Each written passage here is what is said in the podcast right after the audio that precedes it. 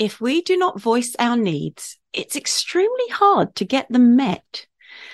Now, I get why this is difficult because if we've been brought up in an environment where our needs were dismissed or overlooked, we actually begin to develop strategies to find acceptance in a different way. Really, because some attention for something that's meaningless is still better than no attention.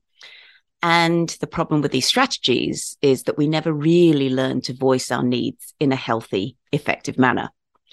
And then what tends to happen is we carry these strategies into adulthood, but somehow bring with us a subconscious expectation that others know that we're not being authentic. And then we get angry when in our minds that person lets us down for not seeing that particular need. It's made worse if you're the sort of person, especially if you have had a neglectful childhood, who's grown up looking specifically to see these things in others. You probably have become quite good at it. The thing is, not everybody else is as good as you. And also, as I said, it's only appropriate to take people as they come. So, what I mean by that is if you say you're fine, well, then surely it's better somebody respects that. Because otherwise, we get into a very funny situation when it comes to consent and no being no. So here's an example. You've grown up in a family where you're always told, calm down or be quiet or don't be so silly. And maybe you lacked praise. However, you learned that if you became really good at being helpful, then you were acknowledged. So being helpful is a positive trait, but it may not be meaningful to you. You may not actually really want to be helpful. And what actually resonates with you is being able to champion a purpose or innovating something.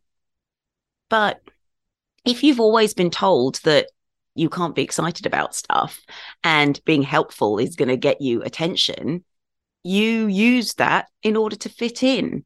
And you may not have realized that helpfulness wasn't actually your thing in the first place. It was probably being excitable or loud or whatever it might have been, or achieving whatever it is that caused you to be excited.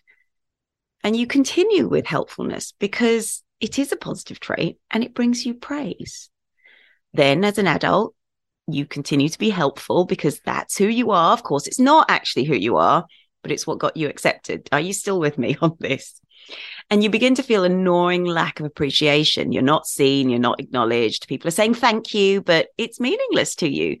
And worse still, you're becoming known for being helpful. And so people simply expect you to help, but don't actually appreciate that that is something that costs you emotionally.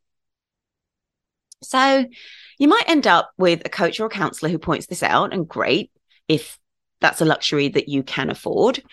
Or perhaps in your own self reflection, you begin to realize I'm feeling neglected and unseen, even though I'm getting thanks. But then you also get angry. And of course, it might be very fair to be angry at those who dump on you and then don't acknowledge it. But there will be others who do say thank you and do praise you. But if you're not seeing it because the helping them in the first place wasn't meaningful, then actually what you're doing is you're causing problems in that relationship as well because you're not appreciating their thanks the point I'm trying to make is your needs aren't actually being met. The needs you're displaying, the strategies you're displaying are being recognized, but your actual needs that caused the strategies in the first place are not being met. So, for those of you who then recognize that you don't want to be appreciated for your strategy helpfulness in this case, and actually you'd like to be recognized for the fact you gave up so much time or you created something special or you innovated something new or you generated a huge event or whatever it was. But as a child you've always got in trouble for voicing that need you know calm down don't be silly and so on. Then you don't want to ask for that. And then we have a problem. Objectively let's look at it from the other person's perspective. If you're helped and you say thank you that's it. And they don't know that you might have these needs bubbling underneath. And in fairness, why should other people know? Because other people are not there to make us feel better. And then what happens? You are thanked and you don't hear it. So you go on and post something passive aggressive on social media, or you go and gripe to somebody about how no one appreciates you. And you're kind of half right You don't feel appreciated and it hurts. And this may make you feel a little bit better, but you also haven't actually expressed your actual needs, nor asked for them to be met. And the expectation that others are just going to see it underneath that helpful exterior is quite unfair. And the passive aggressive post or the rant doesn't necessarily get you the outcome you want. It might generate a bit of a what's up, but that's not helpful because you don't actually want to say. Otherwise, you would have said so in the first place and not kept up the strategy. Again, I really hope you're with me on this. And ranting might find you someone who agrees with you. But if they don't agree with you, then you again feel unvalidated. It's not helpful to you. In both cases, you don't voice your needs in a healthy way. So, if this sounds like you in this messed up cacophony of emotions, what can we do? Well, first of all, know that your pain is real. That pain of neglect or abuse or whatever it is, that trauma is valid. And I feel so sad that you never had your needs met and you lost your voice to ask for them. And I really, really hope that that voice will return, but it is going to take time.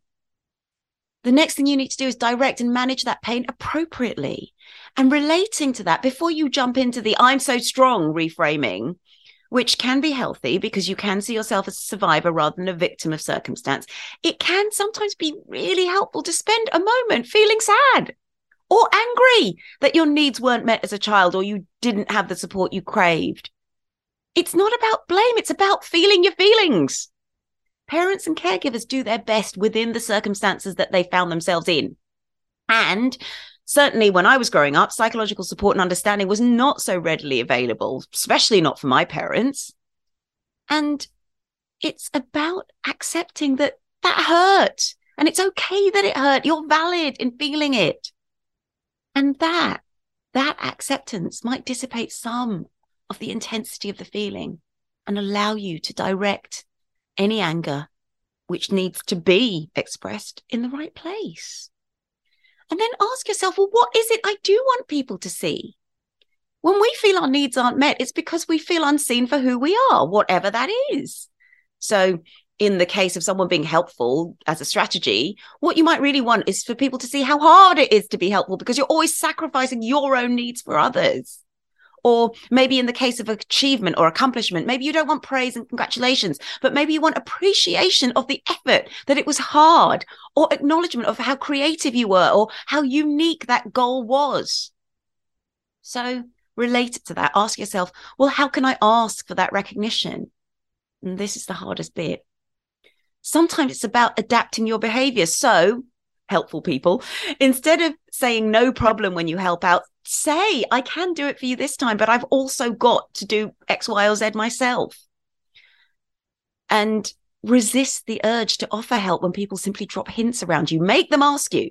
So these are hints. Oh, I need someone to help me move house on Saturday, or no one's agreed to help me move, or oh, it'd be so nice to meet up, wouldn't it? You haven't been directly asked to do anything. You can see not many people are very good at being direct. So simply use a positive but passive response. I hope you find someone. Or if you want to be a little bit more helpful, signpost. Well, when I moved, I used X company. Or so and so's really good at organizing, but just be mindful you're not dropping other people in it. And sometimes it's also about recognizing who does make you feel loved and appreciated and spending more time with them. Or maybe venture your feelings within what you do.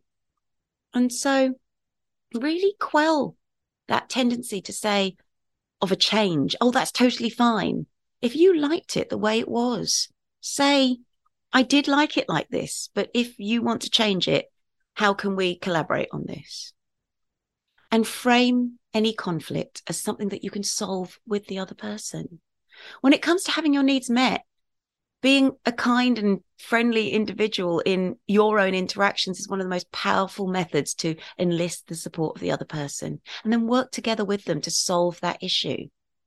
Many people who've grown up not having their needs being met become very good problem solvers and finding a solution often takes precedence over their own needs. So you become a bit of a victim to your own success.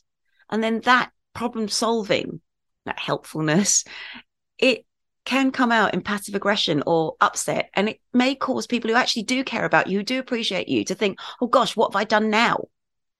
So it's really important to recognize we have some responsibility in voicing our needs now as adults.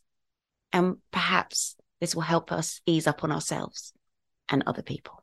And that's all we have time for. But for more practical ways to boost your well-being, check out my YouTube channel, Dr. Audrey T, Practical Tools for Everyday Wellbeing, or my Facebook page of the same name. Or have a look at my website, www.draudreyt.com, or tune in to the Wellbeing Lounge on Tuesday nights, 9 till 10, for your hour of mental health on NLive Radio.